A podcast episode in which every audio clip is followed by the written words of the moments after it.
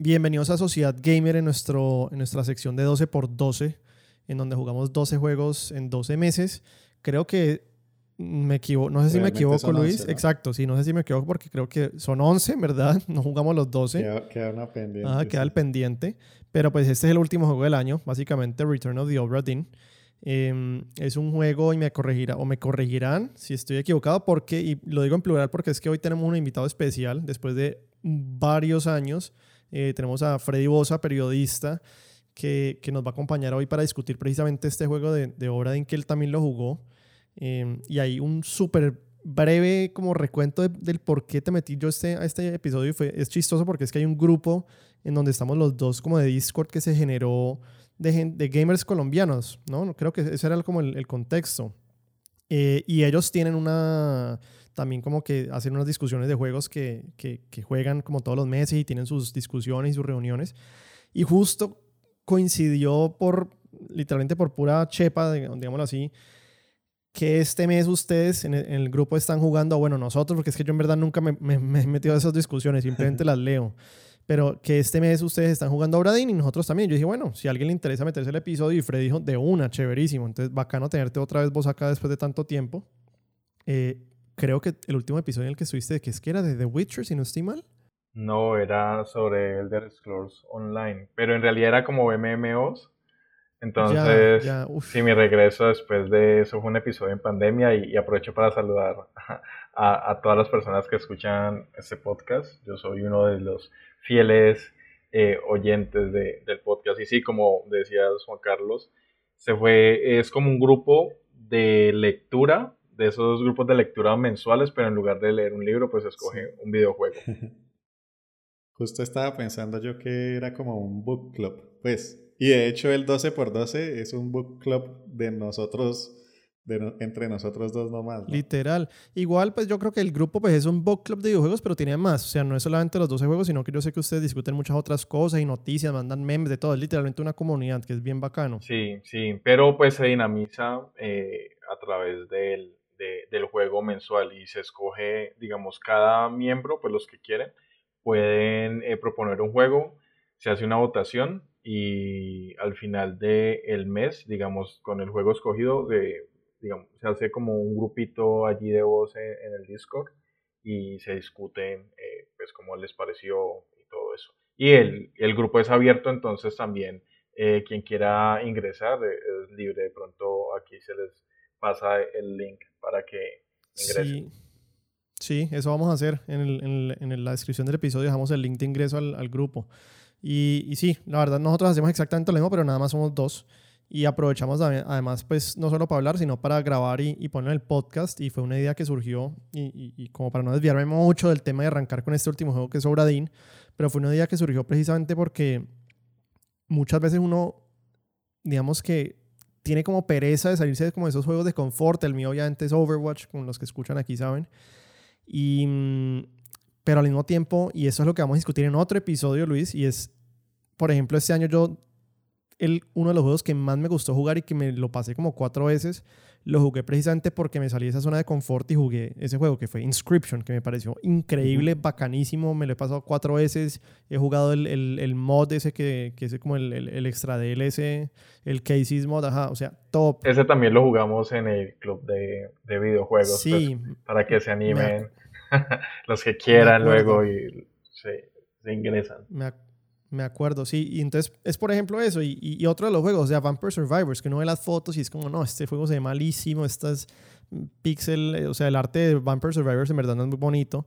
Y se volvió también de mis juegos favoritos. Es como top. ¿Y por qué? Porque me obligué a jugar juegos que no me gustaban.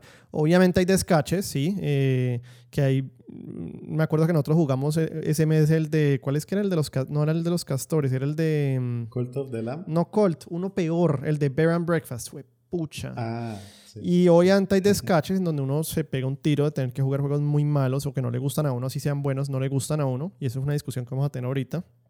Pero, pero definitivamente es, una, es un ejercicio que me pareció bacanísimo. Pero bueno, no desviándome más del tema, arrancamos entonces con Obradín. Luis, si querés contarnos un poco quién lo hizo, los desarrolladores y, y cómo existe este juego y por qué. Ya, bueno, eh, lo creó Lucas Pope, que es el mismo creador de Papers, Please que también es un juego súper, súper famoso en cuanto a indie, pues eh, se está hablando. Y bueno, yo personalmente lo tengo en la lista hace mucho tiempo, me ha dado, no sé, como pereza, cualquier razón.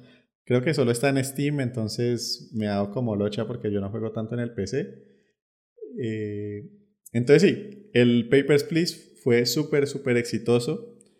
Y el man pues sigue, por lo que vi, el man primero eh, trabajó por mucho tiempo en Uncharted, de hecho trabajó en Uncharted, digo en Naughty Dog, trabajó en Uncharted 1 y 2. Eh, y tiene una historia muy peculiar porque como que el man no sabía mucho programar, pero lo contrataron por su entusiasmo eh, y dicen que sus aportes pues fueron vitales para el desarrollo de los tools de Uncharted. siento yo que ese tipo de, de anécdotas ya no se pueden escuchar mucho porque todo el mundo está como súper especializado, entonces como que siento que es muy improbable que alguien que no sabe programar pues entre a un estudio de videojuegos. Eh, y bueno, para no desviarme, el man vive en Japón ahorita, tiene una esposa japonesa y bueno, se mudó a Japón después de, de del éxito de, de, Papers, Please, que por cierto ganó el Main Award de los, de los Independent Game Festival, que es como el, eh, los premios más famosos de los indies, de los desarrolladores indies, y ganó el Best Art Direction en los Game Awards, que por cierto pasaron hace poco. Sí. Eh, y bueno, pues el man tuvo el éxito y dijo como quería hacer un passion project y lentamente le metió la mano el man está interesado en los One Bit Graphics, que para los que no saben, son eh, gráficas en dos colores, normalmente blanco y negro. Y el man empezó a hacer un motor experimental, lo cual para mí como programador es una locura. Eh, ni siquiera se me ocurre por dónde, hijo de putas, una empieza para hacer ese tipo de cosas. Eh, y bueno, el man empezó a hacer un montón de pruebas. Inició el juego en el 2014 y después de ver como que lo aceptaron muy bien en el Game Developer Conference, que, es también como una de las reuniones grandes de los desarrolladores como tal, en el 2016 le metió más duro. Eh, con las ganancias de, del Paper Please, se permitió tomárselo como súper, súper, súper passion project y le dio como al, al, ritmo que al man le dio la gana. Eh, ni le metió marketing, ni puso muchos deadlines. Y bueno, pues ya vemos el resultado, o bueno, digamos que ahí también me estoy adelantando un poco y es cómo llegamos a este juego. Eh, yo lo propuse porque hace tal vez uno o dos años eh, el, el, juego de un, momento al, de un momento a otro apareció en Top Games of the Year como, como Inscription apareció pues eh, el año pasado creo que fue. Y no sé, dije, tengo que jugarlo. Y al igual que el Papers, Please, pues como que le estuve haciendo el FO mucho tiempo. Y teniendo ya pues la oportunidad del 12x12, creo que ese fue uno de los juegos que escogimos de primero. Sí, los primeros que escogimos, me acuerdo de eso. Yo no sé, ¿vos conocías el juego, Freddy? O, Bradín, antes del. Pues antes de que lo pusieran en el grupo de, de, de gamers. Sí, yo lo había escuchado mencionar varias veces y de hecho, pues digamos, Papers, Please lo, jugué en su momento hace muchos años. E, ese juego, Papers, Please, también se jugó en el, en el club este que se llama Doki Doki. Y yo no lo jugué esta vez, sino que eh, le dije a mi esposa que lo jugara, como para que tuviera esa experiencia. Pero sí, igual eh, Lucas Pop es como, digamos, un, genio a la hora de, de, narrar. Entonces lo tenía como en, en el momento, pues como presente lo curioso es que salió cuando creo que por las mismas fechas de Red Dead Redemption 2, entonces se ah, lo devoró. Entonces, pues lástima, pero yo en ese momento andaba como full Red Dead, eh, que me lo quería platinar y todo. Entonces se me olvidó Uradin hasta creo que este año. Porque sí, yo también creo, creo que es un juego que mencionan muchísimo en muchas partes, como que han hecho análisis del juego, han hecho, mejor dicho, hasta que no se ha dicho el de, del juego y de Lucas Pop también, pero me parece bacano también pensar en lo que acabas de decir con el, tema de storytelling, porque Lucas Pop definitivamente si uno ve la trayectoria del man, independientemente de si el juego es lindo, es feo, si me gusta, si no me gusta, sí se entrelaza mucho el tema del storytelling. O sea, el man es muy buen storyteller, muy bueno. Y lo ve, uno lo ve también en, en Case of the Golden Idol, sin darle pues spoilers a Freddy. Claro que Case no es de él, ¿no? Ah, ¿no es de, no es de él? Entonces yo por qué pensaba que Case era como la continuación. Case es inspirado en, en Obradín, pero no es hecho por Lucas Pope. Ah, es inspirado solamente. Sí, o sea, como que los manes vieron Obradín y dijeron como que quisiéramos hacer algo similar, eh, pero de otra manera. Ya. como el meme. Ya. Bueno, o sea que Lucas Pope nada más tiene esos dos juegos, Obradín y, y Papers. Eh, pues, o sea, también Uncharted 1 y 2. No, pero digamos, como contribuyente independiente. Creo que tiene otro famoso, la verdad, ahorita no lo recuerdo. Eh, como el man también hace muchos juegos experimentales, pues te imaginarás que, claro. que muchos son como ir y visitar un, museo de arte moderno. Ya, ya. Eh, Ahí estoy viendo que está haciendo uno que se llama Mars After Midnight, sin fecha de salida. Quién sabe, por ahí en 15 años. El de Obradín, ¿cuánto fue? Como, como 10, 8. Fue. ¿Tiempo de desarrollo? Después de Papers, Please pasaron 5 años hasta que el man lo sacara.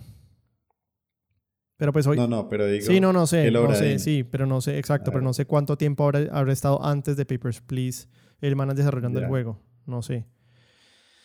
Eh, y me pareció interesante el dato que diste ahí también rápido para mencionar el, tema del Independent Games Festivals. Yo honestamente nunca lo había escuchado. Me metí a la página, ahí están los, los eh, finalistas, está Case of the Golden Iron, no ganó. Pero bacano como para no tenerlo de vara de decir, bueno, quiero jugar juegos bacanos, buenos indies. Claro. ¿Y a dónde me meto a ver? Ahí.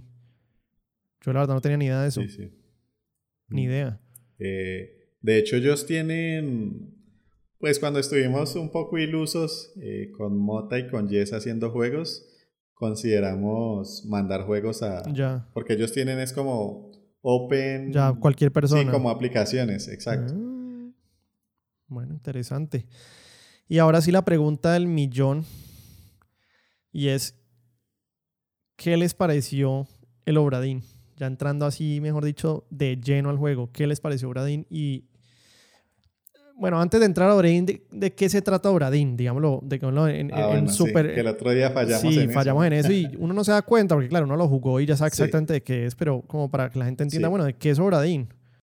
Bueno, Obradín es como un misterio de asesinatos, o sea, un, un montón de gente se murió y te mandan a descubrir cómo se murió.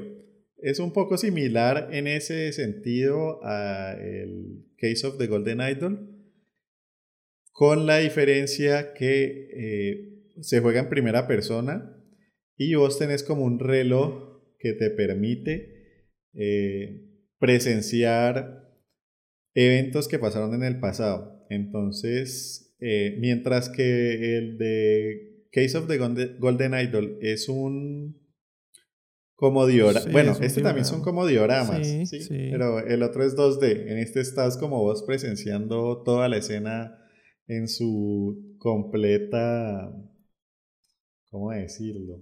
Crudeza tal vez.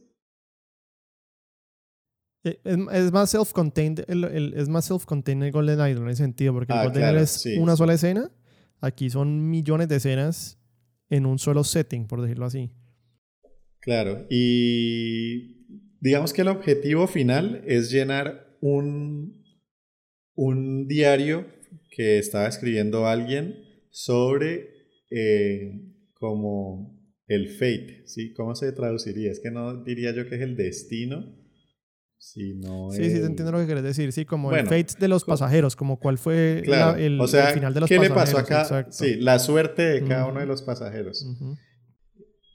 Entonces, pues sí, de ahí se viene mucha complejidad porque desde el principio, bueno, no desde el principio, pero casi que desde el principio podés llenar todo el, o tenés acceso a llenar todo el, libro, sí. el diario, que a diferencia de, del Case of the Golden Idol, que es limitado, porque es como una escena donde tenés, no sé, máximo 30 o, o, o 35 desconocidos, en este tenés no sé, 200, 300 al mismo tiempo. Entonces...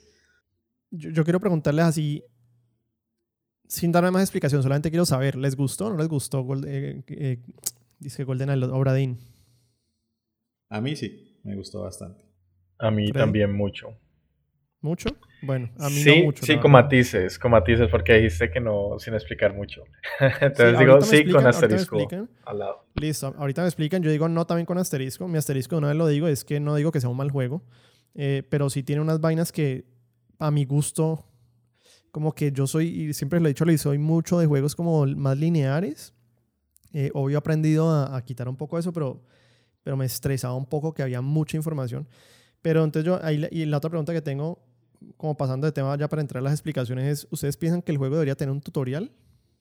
¿O creen que lo tiene? Mm. Para mí sí tiene un tutorial. Eh, entonces, pues creo que eso responde a la pregunta. sí, para vos sí, tiene, tutorial. Tiene tutorial, de hecho, pues te, dice como algunas de las mecánicas del juego, o sea, con, con la primera muerte, o digamos el primer destino, eh, te muestra pues que digamos que hay que sacar el reloj, que hay que eh, buscar el nombre, e incluso te detiene digamos para, para que no pongas un nombre que no es y te dice también que es una mecánica que me parece como crucial que es eh, que los destinos se revelan de tres en tres, ¿no? Entonces como que disuade la, el hecho que uno vaya y trate de adivinarlos todos como a la loca. Entonces, no, toca como que cuando están los tres, ahí sí se valida el destino. Y además, y además de eso, eh, siento que tiene uno de esos tutoriales donde te muestra el juego jugándolo, no sé, que son los primeros tres o cuatro casos, que son para mí súper sencillos y ya entendés como toda la mecánica del juego relativamente bien, ¿sí? ¿Y, el, y, ustedes qué opinan del learning curve del juego, de la curva de aprendizaje del juego? Yo creo que el learning curve es bajito. El problema es cómo manejar tanta información al tiempo.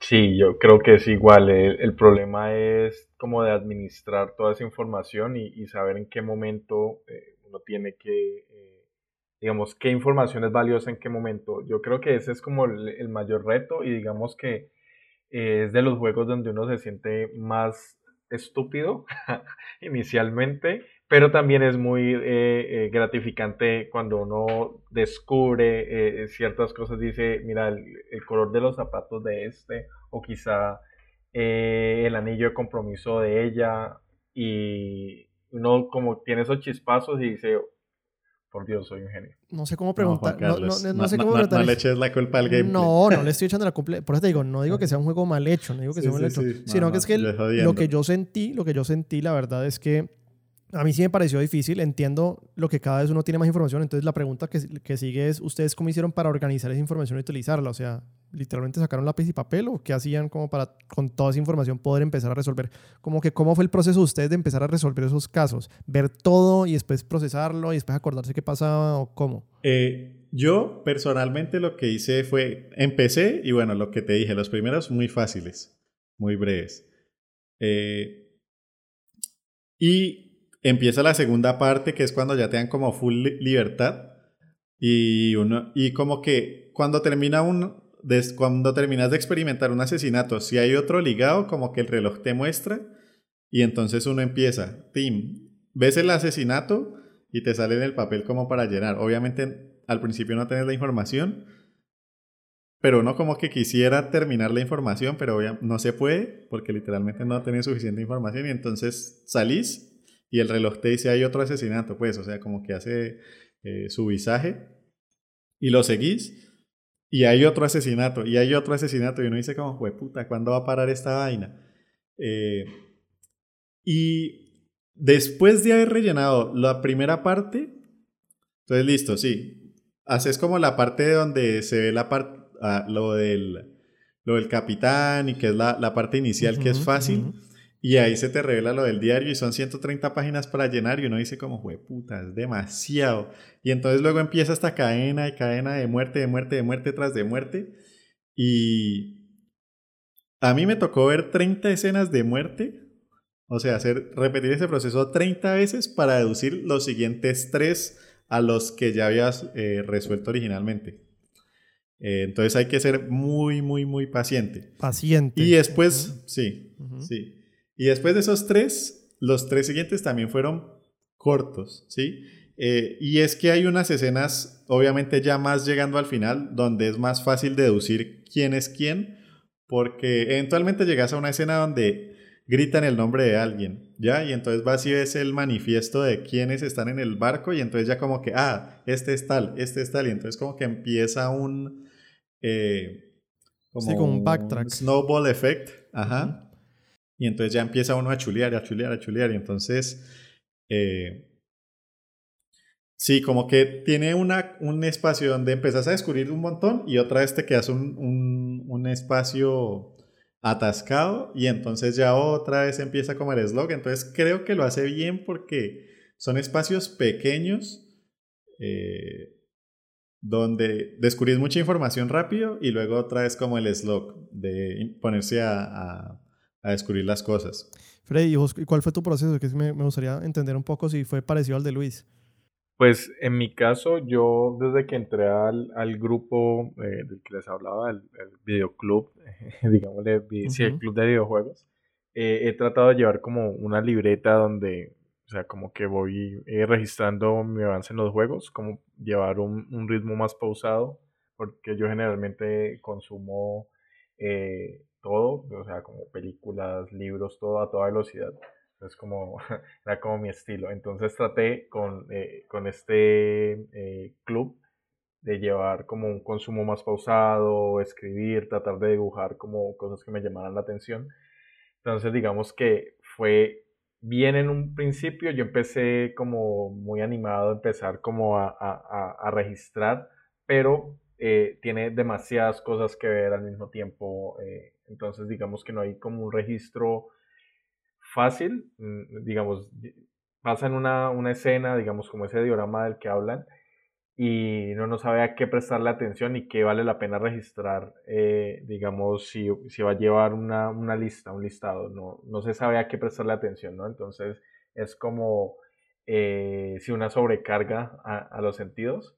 Eh, porque hay muchas cosas al mismo tiempo, entonces a medida que avanza el juego uno aprende a qué prestarle atención. Entonces, eh, que el acento eh, en los personajes, entonces identifica, digamos, este tiene como el acento cliché ruso eh, y, esto es muy bueno en el juego, ¿no? Como esa localización que tiene en cuanto a acentos, en cuanto a, a como características de cada uno de los personajes.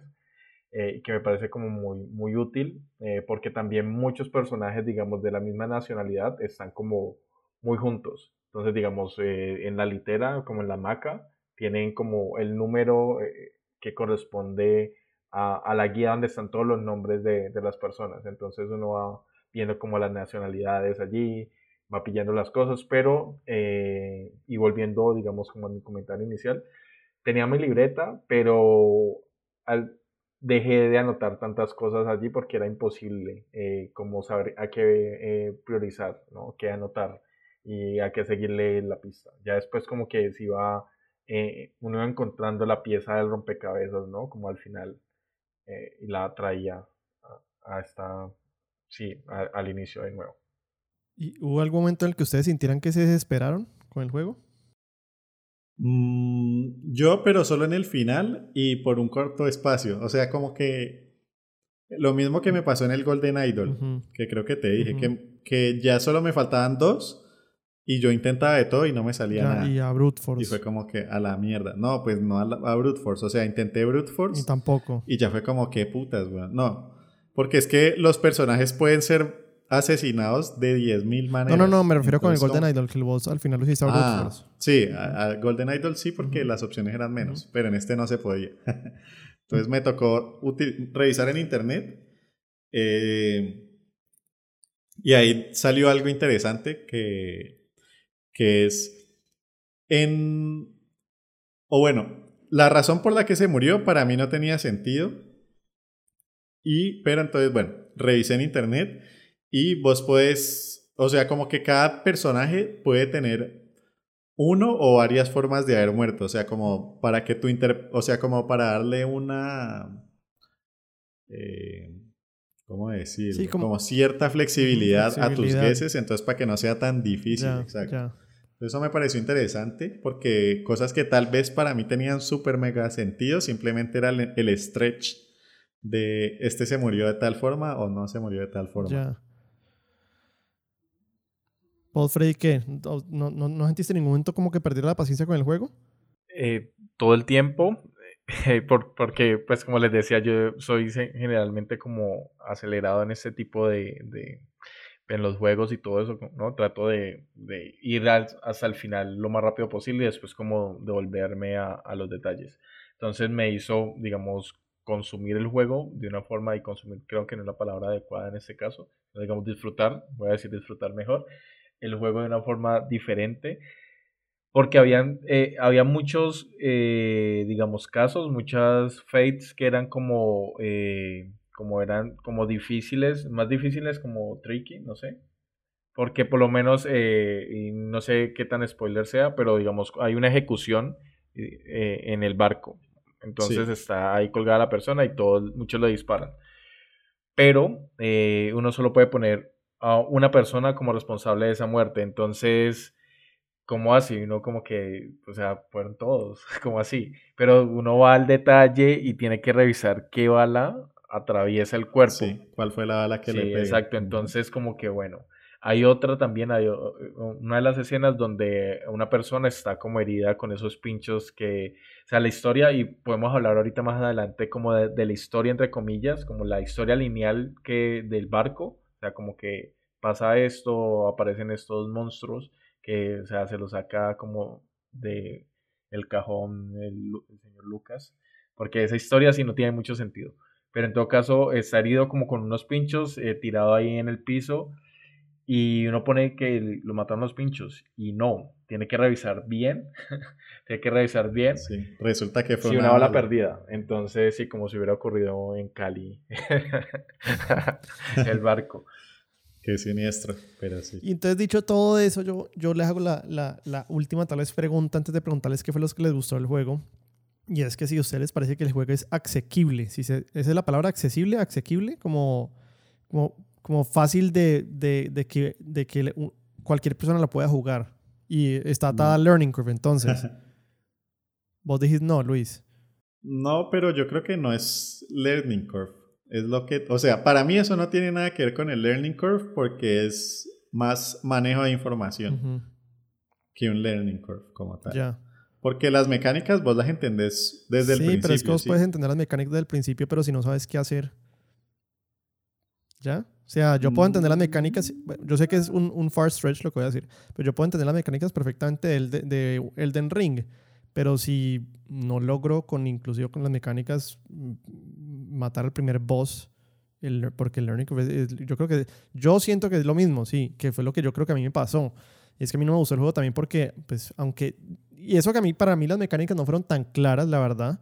Eh, ustedes dicen que hubo tutorial, ah, yo sentí que no lo hubo, o sea, yo estaba perdidísimo.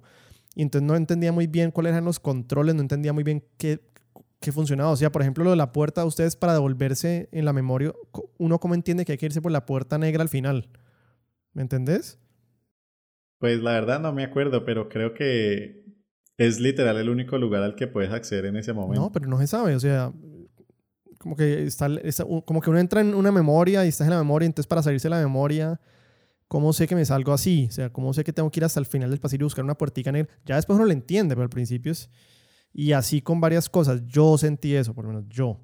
Entonces, para mí el learning curve es, eh, curve es alto, aunque vos digas lo contrario, y para mí no es asequible para las personas precisamente por eso. O sea, creo que es para un particular como grupo de personas que les gustan ese tipo de juegos. Y lo digo también porque a mí me gustó mucho de Golden Idol, pero el learning curve del Golden Idol te lo va llevando mucho más de la mano, siento yo. Como que obviamente hay unos saltos altos de, en la curva del aprendizaje, pero siempre es como, esta es la mecánica principal, que es súper fácil de entender, y ya la entendiste perfectamente, entonces en la siguiente ya sabes más o menos qué hacer, y entonces le agregan es un poco más de dificultad, y entonces en la siguiente le, le agregan más factores, ¿me entendés?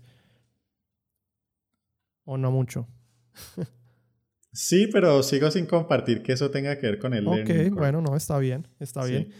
Em, lo otro, O sea, me pareció muy bacano, pues ya, ya hablando del juego como tal, de qué me gustó y qué no me gustó. Eh, que justo en ese momento yo estaba haciendo un rompecabezas en mi casa. Súper difícil, súper difícil. Un, rompecabezas de mil piezas que no lo termino.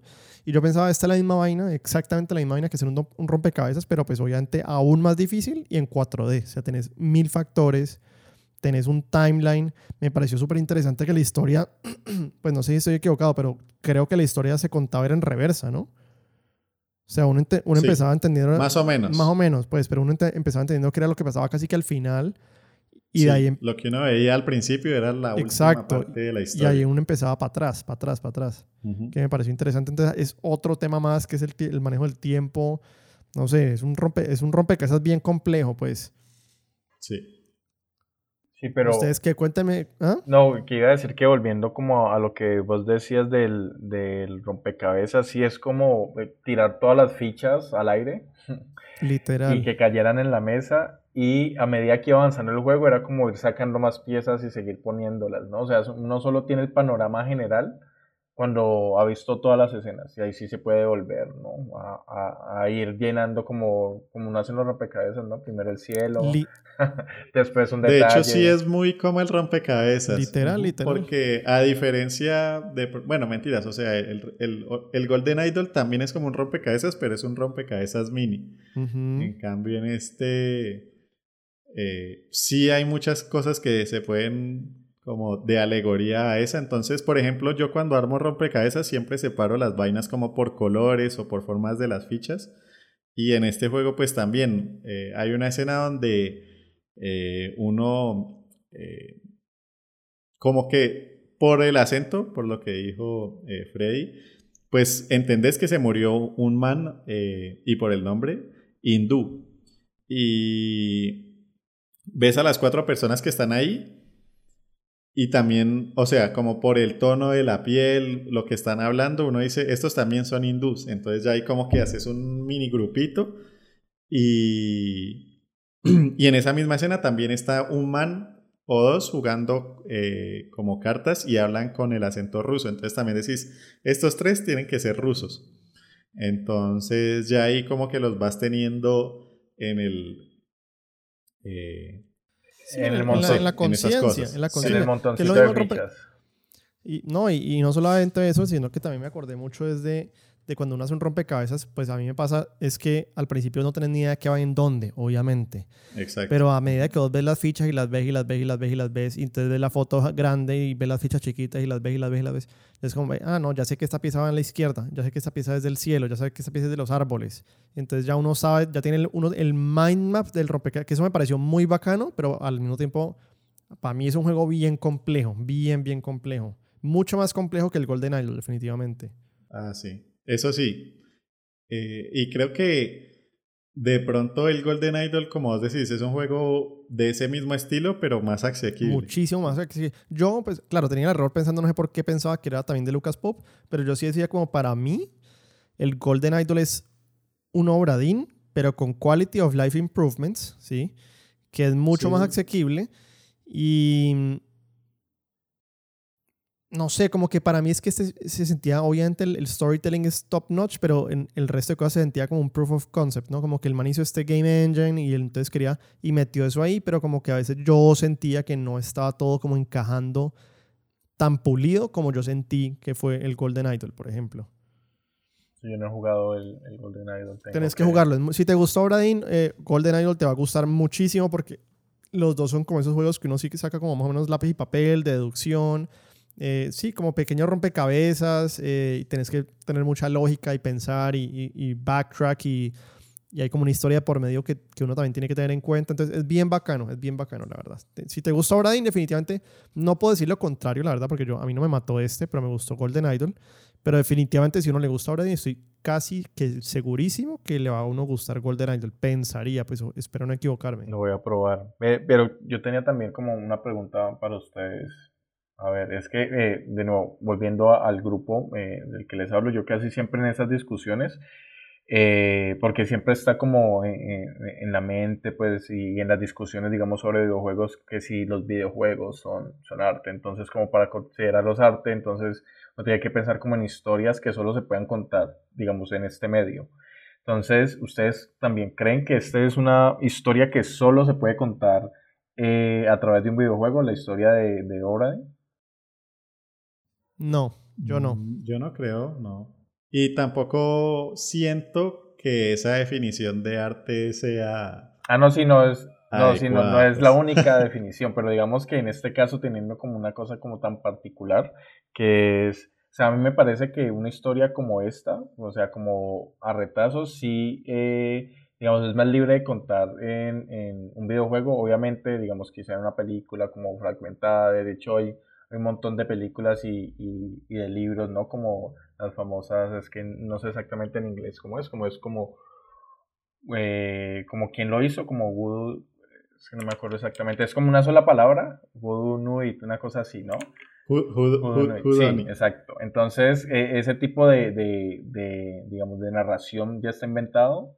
Eh, en este caso, como lo llevan al extremo, teniendo en cuenta, pues, como las virtudes del medio que uno puede, uno puede ir a su mismo, a su propio ritmo, ¿no? Como pero eh, sí, básicamente habría una adaptación cinematográfica de Obradin.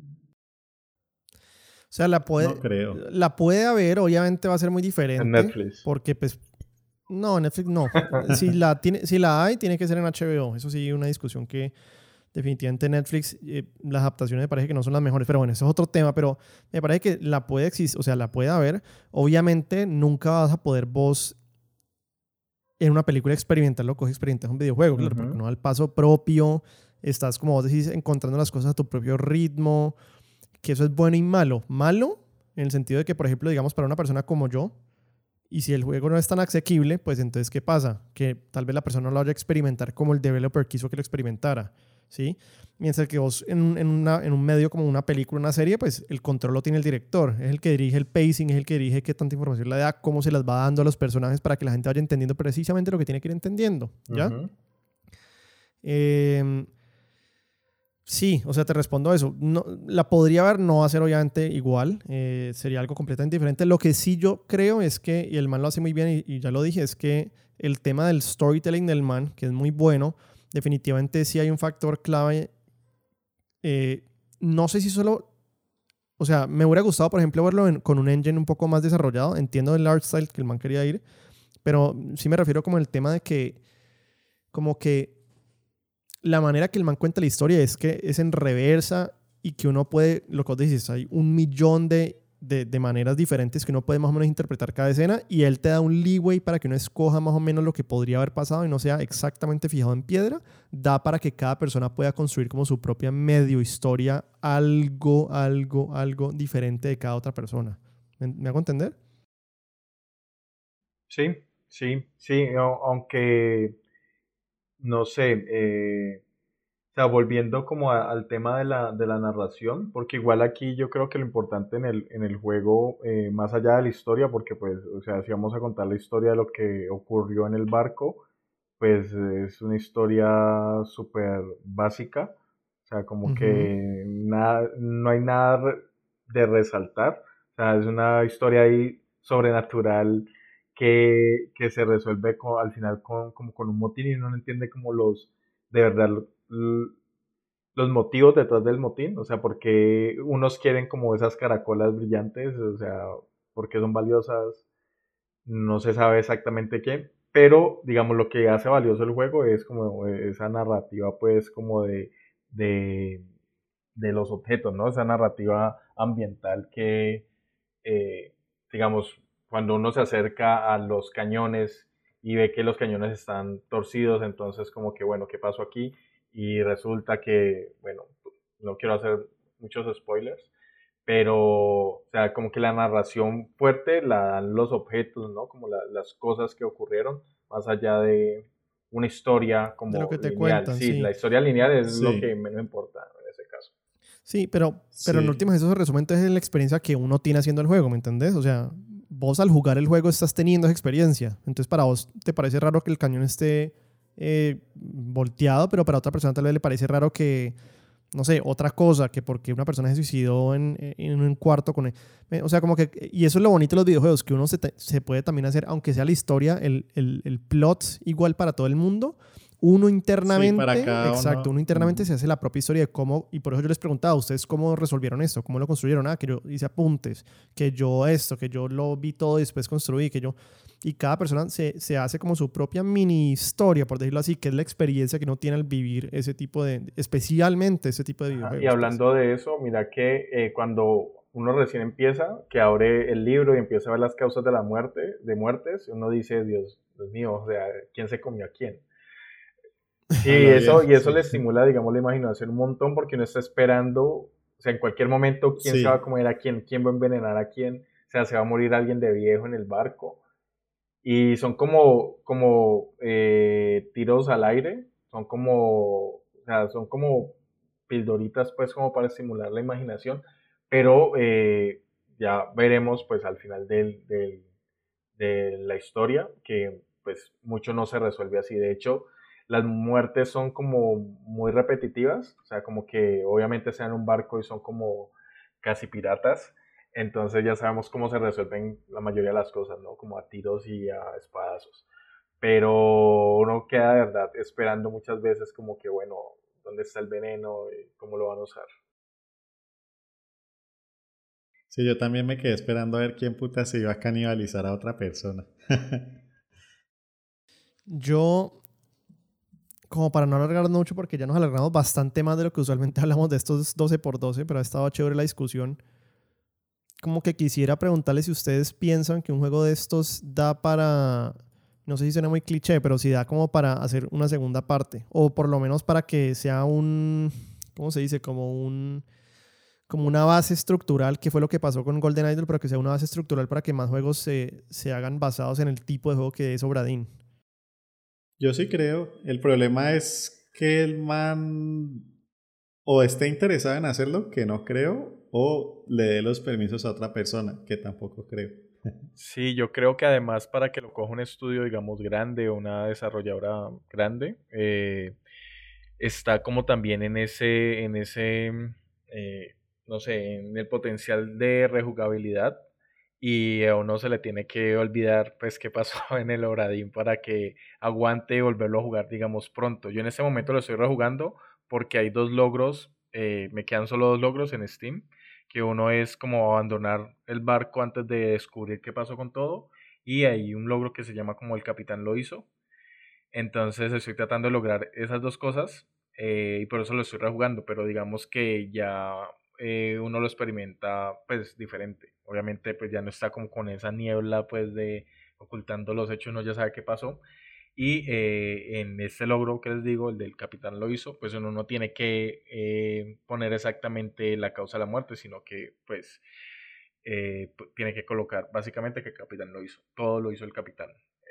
ese es como un logro que pues, no es spoiler porque digamos no es, la, no es la respuesta real a lo que sucedió, pero sí es como... y tiene como un final alterno, uno lo logra así. Pero entonces sí, volviendo, digamos, al argumento inicial, es que como hay poco potencial de rejugabilidad, pues es un juego de jugar una vez y dejarlo de lado y quizá volver en dos años o quién sabe, cuando uno se le haya olvidado, digamos, como ese, ese ritmo de cómo se, eh, cómo se identifican eh, o dónde están como esos detalles. Y Freddy, vos al principio cuando yo te pregunté que si te había gustado, dijiste sí, pero con un asterisco, ¿por qué? O sea, hablemos de lo malo del juego, porque ustedes han hablado mucho de lo bueno y yo soy el único que dijo cosas malas. No, es, o que no me gustaron, pues. Es eso, es eso, porque como generalmente, pues a mí me gusta como jugar a toda velocidad. Ya. Entonces, y entonces este juego también me llevaba a la pausa. Entonces muchas veces yo estaba como tratando de registrar eh, el mayor número de detalles y se iba a la imagen sola. O sea, como que uno volvía al presente y yo decía, y entonces, ¿qué es lo que somos? O sea, tengo que pausar o tengo que seguir jugando. O sea, yo debería manejar esas pausas. Sí, yo las puedo manejar, puedo regresar esas memorias, pero eh, en ese, la primera vez que uno las ve, no, hay como, no sé, si son dos minutos, tres minutos, que el juego, digamos, te devuelve a la realidad, pero yo sí decía como que no, yo debería poder, ¿no? Como controlar eso, porque muchas veces uno no, no regresa, uno no regresa así a, a, esas memorias, no sé por qué. Luis, ¿vos algo negativo que tengas que decir para el juego? Todo es positivo. Sí, no, obviamente, ningún juego es perfecto. eh, ¿Qué no me gustó? La historia al final, porque al principio, eh, sí, al principio, eh, no sé, siento que fue como un, ¿cómo decirlo? Como un red herring. Eh, sí. Que en la narrativa es como que se te promete una vaina. Sí, te hacen el switcheroo. Te dan unas expectativas, pero no, no te las cumplen. bueno, puede que no sea el red herring. Pero bueno, en fin. el, el libro está dividido en capítulos, ¿sí? Y te dicen, no vas a tener acceso hasta a este capítulo hasta que te vayas del sí, esa fue, esa fue para mí. Ahí tiene que haber una super conspiración. Mayor, fue ese, menos mal fue el final. O sea, como que no se desilusiona al final. Sí. Y ahí fue donde me faltó el que me pareció bullshit. Eh, pero además la historia, o sea, como que yo esperaba una super conspiración y resultó cierto algo remundano. Entonces, eh, pues para mí fue bastante decepcionante. Pero bueno, como dijo, como dijo Freddy, al menos fue al final, entonces ya como que dije, bueno, pues ya, terminemos, ya me pasé ya terminemos esto. sí. Eh, lo, cosas, muchas cosas para mejorar, eh, muchas cosas de quality of life. Al final, o bueno, en general, o sea, te toca revisitar muchas escenas y la idea de, de moverte por el barco yendo exactamente a la escena del crimen fue tedioso en muchos casos, sobre todo donde hay muchos cadáveres cerca porque accidentalmente te puedes meter al de otra persona y entonces eso se empieza a volver súper, súper aburridor. ¿Y lo que más difícil les pareció? ¿Ustedes han jugado, qué pena una pregunta ahí, ¿ustedes han jugado este juego que es The Outer Wilds? Mm, lo he empezado, pero no lo he, no lo he jugado. Tengo muchas ganas de jugarlo. Eh, siento que puede ser un poco similar, ¿no? eso siento, yo lo jugué, tampoco me mató. Sí, ese, pero es... ¿ah? No, ese se jugó también en el, en el grupo, eh, creo que por mayo, junio, pero yo estaba terminando mi trabajo de grado de la maestría y no, no pude. Pero lo tengo ahí también en la lista. No, eh, lo has jugado. Sí, no, no lo he jugado, tengo ganas. Sí, yo, yo, creo que a ustedes les puede gustar bastante. A mí no me mató y, y si veo los paralelos súper cercanos, obviamente es muy diferente. Es muy parecido, o sea, yo sé, digamos que entiendo el concepto, sí. El concepto inicial y digo que es muy similar sí. a este. Es más, no me sorprendería si los manes se inspiraron en Obradín para hacer un pedazo del juego, especialmente con el tema del tiempo. Mm. Sí, sí, puede ser. Eh, Sí, ¿no? De resto no tengo nada así como de quejarme. Eh, incluso las gráficas que de pronto a veces pueden ser difíciles de parsear, de comprender. Siento que en general eh, el man lo manejó bastante bien, como para que uno identificara quién era quién, eh, qué le estaba sucediendo. Sí, no sé. Y, y, y, ustedes piensan que, no, o sea, sienten que los personajes, como que yo sentía que había tantos personajes que uno finalmente como que no conectaba con ninguno en el sentido como que no te importaba ninguno. Yo sé que puede que no sea parte del objetivo del juego, ¿no? Pero como que a mí sí me gustan ciertos juegos que, que haya uno como un personaje que vos digas como, por ejemplo en Golden Idol hay una persona que vos seguís, ¿no? un trazo que le seguís al man. Entonces como que siento que aquí eran como tantos que vos en últimas ya eran simplemente nombres, y no era como, ve, este man le pasó esto, no, no sé si me hago explicar. Sí, no, te entiendo, te entiendo y mira que, aquí como no lo había pensado antes, pero aquí haciendo relaciones, por lo menos en, en Papers, Please, uno es un trabajador de un de que de pasaportes de, de migración. Sí, sí, Entonces es un trabajo burocrático y en este caso vuelve otra vez a hacer un trabajo burocrático, no trabaja para una compañía de aseguradora, ¿no? Tiene que pagar como el seguro a, las víctimas.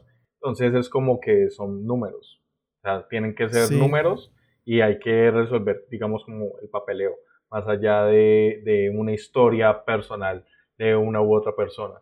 Entonces creo que también el, juego, para tratar de que uno no se eh, inmiscuya y se llene la cabeza con un montón de historias como personales, te da lo mínimo de cada persona, ¿no? Como para que le identifiques, pero no más allá. Entonces, como para que uno esté eh, como contenido, ¿no? Eh, llenando esas planillas, colocando nombre, causa de la muerte y dando como de cuánto le tienen que pagar el, el seguro, la aseguradora eh, por la muerte de esa persona. Sí. Aunque respondiendo a tu pregunta, a mí sí hubo un personaje que me gustó bastante. ¿El capitán? No. ¿Cuál? no.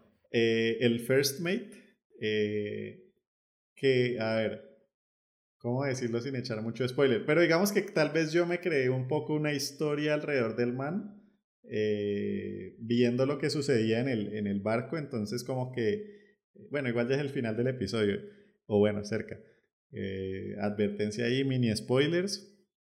El, el man este se muere al principio del, del juego, prácticamente, pero eh, está en casi todas las escenas relevantes y como que siempre está ayudando a la tripulación. Entonces como que se le a mí se me creó una narrativa de que el vicecapitán o el first mate era como la persona honrable en el, en el barco, mientras que el capitán era de pronto un desquiciado eh, y que fue como el culpable de, de, lo que le sucedió, que realmente no. Eh, pero entonces sí, eh, y fue interesante pues ver como la interacción del man a través del juego y cómo fue que llegó. Que también la parte como lo que dijo Freddy, o sea, siento que lo del motín no se explica tan, tan bien y la explicación también puede ser como un poco como, eh, como un stretch ahí. Eh, pero, pero sí, eh, ese personaje en particular. Y hay muchos que uno ve durante el juego que aparecen mucho, ¿no? O sea, uno no alcanza a a como crear una relación, pero no si dice quién será este HP, pues porque obviamente te toca descubrir quién es. Y hay uno que tiene una camiseta como de rayas y aparece como en toda la historia. De hecho, creo que es el que le pega el balazo al man que están ejecutando en, en el cuento. Es como una, un man con una camisa de rayas y un sombrerito rojo. O bueno, yo me lo imaginaba rojo, pues por. Sí, porque ese es blanco y negro. Bueno, blanco y negro es, color y no color, básicamente. Sí, básicamente. Y por último, como para cerrar el capítulo, puede que estas preguntas sean algo raro, pero ustedes, ¿en qué les gustaría ver trabajar a Lucas Pop? Y la respuesta obvia es la que yo voy a decir de primero y me aprovecho para que ustedes digan algo diferente. Es que obviamente sería muy interesante verlo hermano haciendo juegos de Sherlock Holmes. Porque yo he jugado los juegos de Sherlock Holmes, yo sé que vos también, Luis, son juegos entretenidos, pero son súper, súper, súper básicos, ¿sí? Al punto de que son tan básicos que uno ya se aburre porque son ya demasiado lineales y obviamente cuando uno juega un, un, estilo de, juego como, como esos, uno sí espera que por lo menos tenga que haber algo de deducción y es muy poco. Eh, mientras, Las respuestas son muy limitadas. Exacto, mientras un Golden Idol te toca o sí pensarlo. ¿Cuál fue en estos uno que jugué que también era de papel y lápiz este año de 12x12, yo ni me acuerdo, pero mm, a lo busco un segundo. Pero nosotros jugamos un juego este año que era de, de, puro papel y lápiz y es bacán uno tener que sacar el papel y lápiz a veces, como de, de, de pensar un poco, bueno, qué es lo que está pasando. Pero no me acuerdo qué juego era, la verdad. Ah, no, el Norco, Norco, Norco el ah, Norco, literalmente el primer juego que jugamos del año. Y era de sacar papel y lápiz. No tanto de deducción, pero sí es deducción. Te toca pensar. es que son puzzles. Ajá. puzzles de deducción. Y te toca pensar un poco y bueno, y cómo conecta esto con esto y quién es este y este código qué. Y eso es bacano, es bacano. Y, y si uno presidente juega un juego como Sherlock Holmes, pues uno pensaría que la gente que se meta a eso le gusta ese tipo de cosas. ¿Algún juego que se les venga a la cabeza que el man podría trabajar que sería chévere? ¿Alguna franquicia, algún algo? ¿O pues así, a, sí, así, así a quemarropa no se me ocurre nada. Sí, no, yo, yo tampoco. Ahí estaba pensando como eh, el Half-Life 3, que se lo pongan a él. No, pero es que mira que eh, durante, mientras hablaban me puse a pensar bastante y yo decía, bueno, eh, si lo llevan a él a trabajar a una desarrolladora de juegos AAA, eh, digamos, bueno, él puede dar buenas ideas, pero creo que ahí como que la genialidad del man reside. Sí, lo limitarían. Sí, no, no, precisamente la genialidad del man reside en la limitación, ¿no? O sea, como que eh, un juego como Papers, Please, que es como súper básico, ¿no? Como esos pixeles y todo lo que nos cuenta, pues, a través de eso tan sencillo Y luego Obradín, que también es como que el diorama, ¿no? O sea, como que una escena de una muerte eh, parada ahí, congelada en el tiempo. Uno antes ha escuchado como un diálogo. Creo que esas limitaciones son lo que hace, eh, digamos, él explota todas esas limitaciones que tiene, porque igual es como el One Man, ¿cómo se dice? One Man Army. O sea, el man hace todo. Sí, sí, sí, sí, le toca hacer todo. Claro, entonces yo creo que él, e, es, ahí es donde brilla. Entonces, quién sabe si el man se va a trabajar en Cyberpunk 2 y es un desastre, un desastre.